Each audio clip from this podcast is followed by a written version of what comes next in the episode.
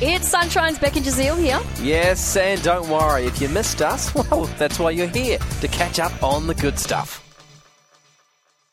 Today I learnt Yes, oh, sorry. all about McPlanes, McTrains, and McBoats.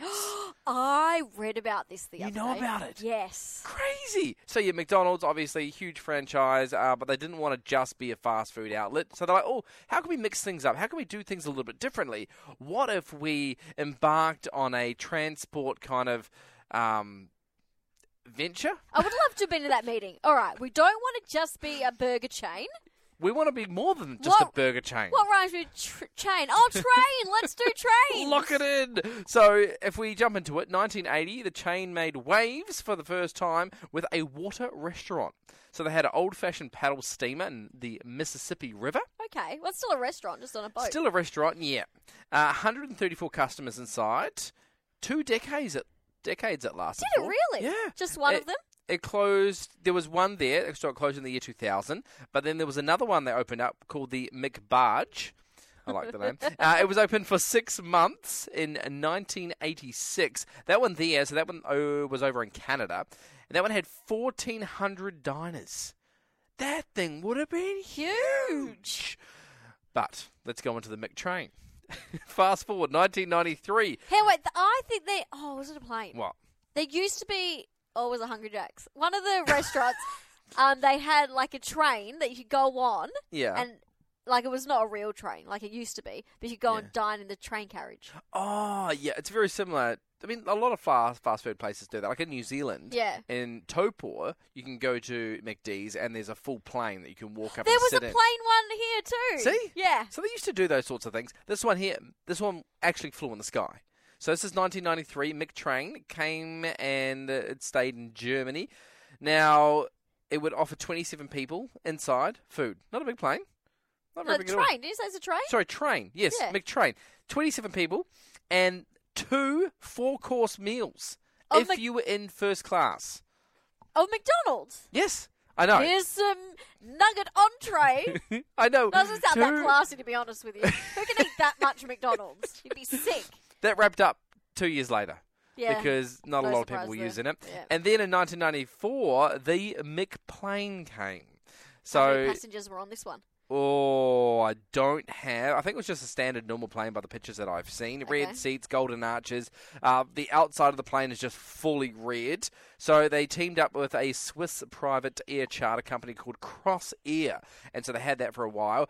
But they had to change the entire menu because it wouldn't Oh, last. Yes. So people were like, "Oh, I went on it, but the food didn't taste the same." So it wasn't really McDonald's. So again, it didn't last very long, and that got shut Okay. down as well. So there you go. McPlanes, McTrains, and McBoats and McBarges were all all a thing. yeah, not surprised that they're no longer. Let I think we're all thankful.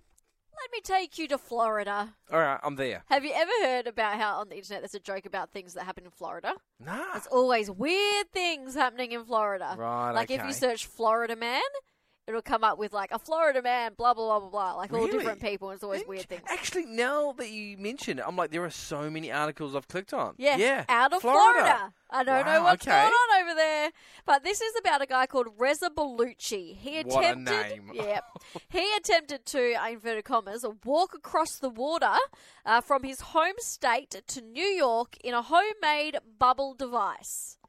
What does that look like? Okay, so first he told the Coast Guard that he was headed off. It was going to be I'm over, gonna walk. over 1,600 kilometres north in a running wheel contraption, but he actually ended up 40 kilometres uh, south than where he intended.